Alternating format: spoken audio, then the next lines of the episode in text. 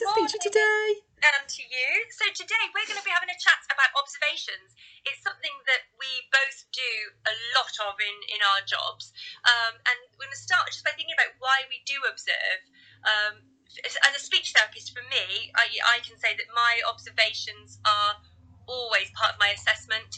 So if that's if a child's coming into clinic with a parent or if I'm going into a nursery, I very, very rarely take any any formal assessment with me because I can get so much information uh, just by watching and listening and just standing back a little bit. Um, what about you, Becky? I think, I think it's exactly the same. We the only way we get to know a child is to observe and really understand, and I think it's um, giving yourself the time to and the and the permission to stand back and observe and know that that's okay because that's what you're doing that's you're doing your job and you're observing properly because we can't start anywhere else with the child because we can't we've got to sort of reflect on what we've seen and evaluate it and see where we're going to go next with them. So we have to observations are always our foundation of our starting point. So really important. It doesn't like we we've been having this chat haven't we Bex? It doesn't always have mm. to be you know a written observation and i think people sometimes get a little bit um tied up with like sort of how many observations should we write on this child how many should we be having a term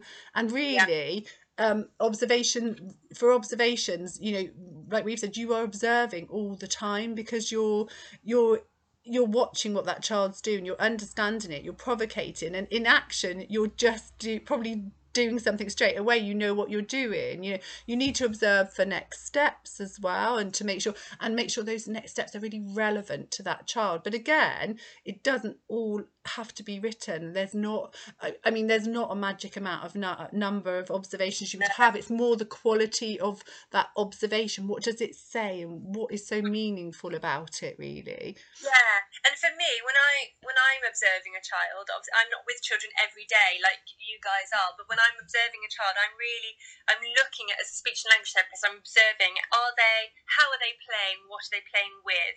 Um, who are they playing with? And things like I'm looking at are they following instructions? Are they understanding that that child's talking to them, or are they not really aware of that child's presence?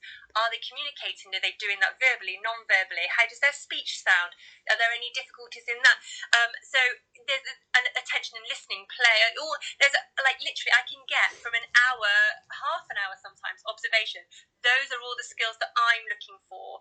Um, it's actually much easier for me to make an assessment in a setting. I find that's much easier because I can see a child being more natural. When they come to clinic, it's, a, it's an unusual environment. So of course, the child is likely to be slightly different to how they would be, you know, if they were at home or in nursery. Um, so for me, I get all that information.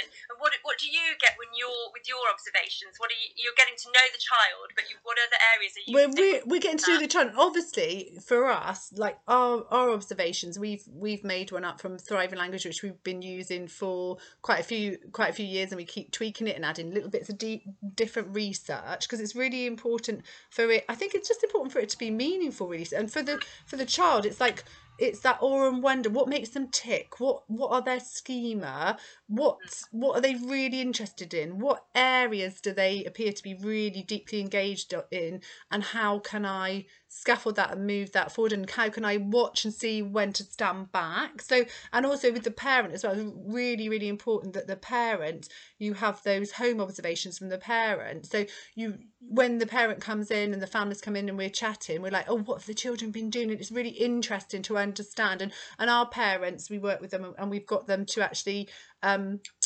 do some observations for us and those are all in in their books as well. But we we jot it down when the parents tell us what they've been doing and what do they and so we can use that in our practice and go okay I know they did this and they went to granny's and did some swimming or something like that. so okay how can we bring that into our story time or how can we bring that into you know our everyday like sort of creative play what are we doing? So so it's really important to get that whole picture of the child I think as well. So yeah, definitely. And, and when you, I mean, I think you just touched on it there, but it's we do our observations we it's and we've got all this information and then what do we do with it next? I mean again from, from a speech therapy point of view i will always share that with parents and also with practitioners and i'll say okay well, what i've seen i've seen this and i've seen that. You know is that is that what you would expect to see? Is because again respecting that parents are experts in their own children early practitioners know these children extremely well. So I might have seen something on a day that isn't typical for that child. So it's about sharing that information and building up that picture and, and working out for me as a speech therapist, working out, okay, maybe that's that is where that's the difficulty. That's what I want to target um, and using it for, for those reasons. So I think as well, like for us, it informs it informs our planning. So it informs we see something, we move something forward. You know, with our what with our we we have a our setting. It's a in the moment planning, but you know we it informs our planning. We discuss about it, we chat about it, we evaluate. Um, we do we do have learning journeys, and they are a, a physical element of learning journeys. I know lots of people have online learning journeys, things, like but they're not really they're just to bulk up the learning journey, just write an observation and just go in, into a file because you've got to do something with it. It's like, what does it tell you about that child? Where are where are they and where do they need to go next? And those observations are really, really important for that child's next step because that child, when when we look at children's next steps, it should always be something that tells their story. So it's always like, what you know, they're having a little bit of difficulty settling. Okay, so their next step is attributed to them settling. So, you know, we've seen that. We've chatted to the parent about that. And that's, again, that observation that we've done, we've understood that, that they need some more support. And then we attribute that to the EYFS and say, okay, this is this is what we're going to work on. This is where we'll go next. Let's see where it goes. So those next steps should be, always be really natural as well. You don't you don't fall into the trap of, oh, I've got nothing on there record about their understanding of, of maths or any mathematical concepts so then you go and observe for that i think you can easily fall into that trap i've got to be honest i've got to be yeah. because i think you might look at the file and go oh do you know what this this looks we've got loads on this on this this area but that might be something that when we do our like focused look at where we are with our cohort we might say oh do you know what? We tend to in our practice really which you you always want to be looking at PSED personal social emotional development in your practice but we're really really hot on that. And where's our area that we could develop a bit more? So we might say do you know what? We're going to focus we're going to have a look and we're going to observe and see where we're seeing this mathematical um, practice or where we're seeing something. So we might, as a as an evaluation do that with the team. That would work as evaluation with the team to do that. But it's really it is hard because sometimes you do feel like you're having to tick a box with all this paperwork but that's not what those observations are, are about. Those observations are about those awe and wonder moments like really really meaningful something that that, that child you know has perhaps really been working up to do. And and it's not you know those awe and wonder moments as well. For for me aren't about like um the child sat on their potty and things like that. They are really about like what did the child feel like? What were those emotions? What were you know what what came through? What could we observe? What could we see? You know and yeah. and how how kind were they to another child? Those are awe yeah. and wonder moments. And actually, I'm just going to say, based on that, it's really it links really nicely to like a, a, technical aspect of observations, which is, and I'm going to steal a phrase from catchphrase, is say what you see. And I love that phrase, you always use it, and it always. I think everybody needs to put that up in their settings. Say what you yeah. see, because it, it it's difficult, isn't it? Because actually, I mean, when we when we were talking about this the other day, weren't we? We were saying actually, it's very easy in your observation to say, "Oh, little Johnny was really happy to see Mum," you know, when when she came to pick him up. Well, again, we what that's not what we've seen. That's what we've inferred. That's what we've deduced. Because what we we don't see happiness.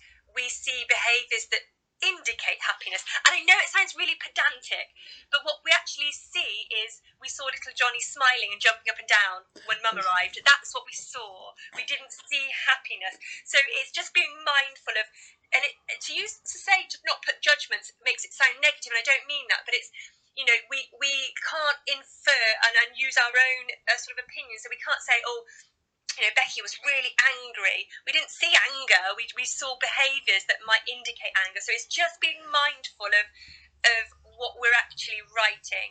I think that, I think that yeah I think that's really good. That's why we we're sort of going to do um, an online course on this as well, so that people yeah. can can see and, and get a little bit more in depth information. So you can yeah. sort of head over. It's really hard because actually, how many times do we say, "Oh, look, that little one's really looks really tired."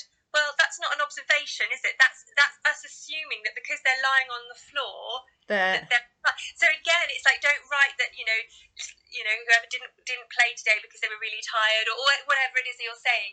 It's, it's you know describe describe what, what is happening, yeah, that and what that takes. And practicing as a speech therapist for twenty. I'm on my twentieth year, yeah. so and I still have to check myself on that. And say, oh no, that's not what you saw. That's what you think is happening. Yeah. So, it, so yes, do it. That's why we are going to do a course, which which seems daft for, for something that you guys do all the time, but actually it is. It doesn't hurt, I think, to refresh and to remind ourselves and to practice the techniques of and, being. And I think there's so many myths like to to um, sort of get rid of it around all around observations as well. You know, like I quite often get asked, and it's absolutely fair enough. Like, how many should I put in? How many should they have?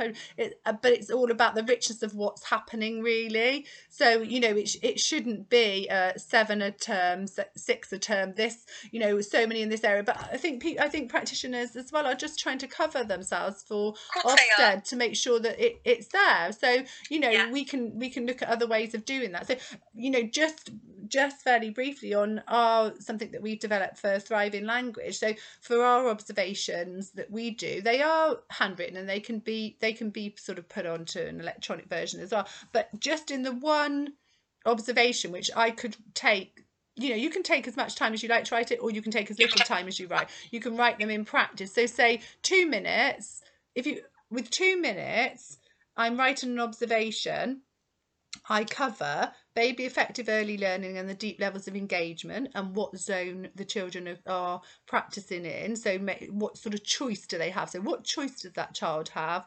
And what zone are they in? So, how and how engaged are they? the mosaic approach so looking at what, how the child is leading and also what are the choices they've they've got as well and EYFS our thriving language approach for their communication and also schemas we look at and there is a part at the bottom as well that says what was the practitioner doing? You know what what did we do? So we've got that peer of in there. So in that one piece mm. of of paper this is what i'm saying for that one piece of paper and we know we all work really hard and we haven't got masses and masses of time it covers everything i needed it to cover but authentically. So it's like, okay, yeah. what were we actually doing? It tells a really deep story of what was happening for that child in something that, you know, you you can write it on a post-it note. That's absolutely fine as long as we do something with it. So but yeah. you know, those post-it notes would fit around that. It's one A4 piece of paper and it attributes it straight away and it makes it meaningful. It's like, okay, you know, next time I could I could do this as a practitioner or I could do the do that and actually to enable deeper levels in, of engagement what could i do? So that's the sort of thing we you know we're going to be talking about on the course as well i think just to yeah. you know just to lead into that really reflective practice i think so yeah and really important and again I, that just blows my mind because you guys are able to get all of that quality information in a short amount of time whilst also managing like an environment and i can have an hour with one child to get my information. So i again hats off to you guys because that's that and, is what you're doing whilst doing all of the other aspects of your job. It's yeah, which which is is a lot. And we do there's lots of different kinds of observations we can do, and we do do tracking observations, and we do do timed observations, but it's not always a luxury to be able to do that when no. you're actually in practice. So I think yeah, so that's the reality. Yeah, really so, interesting. Okay, so anybody wants to anybody wants to email in, just email in to Rebecca at thrivinglanguage.co.uk or go head over and subscribe and ask us some questions at www.thrivinglanguage.co.uk. Okay, take care. Bye. Bye.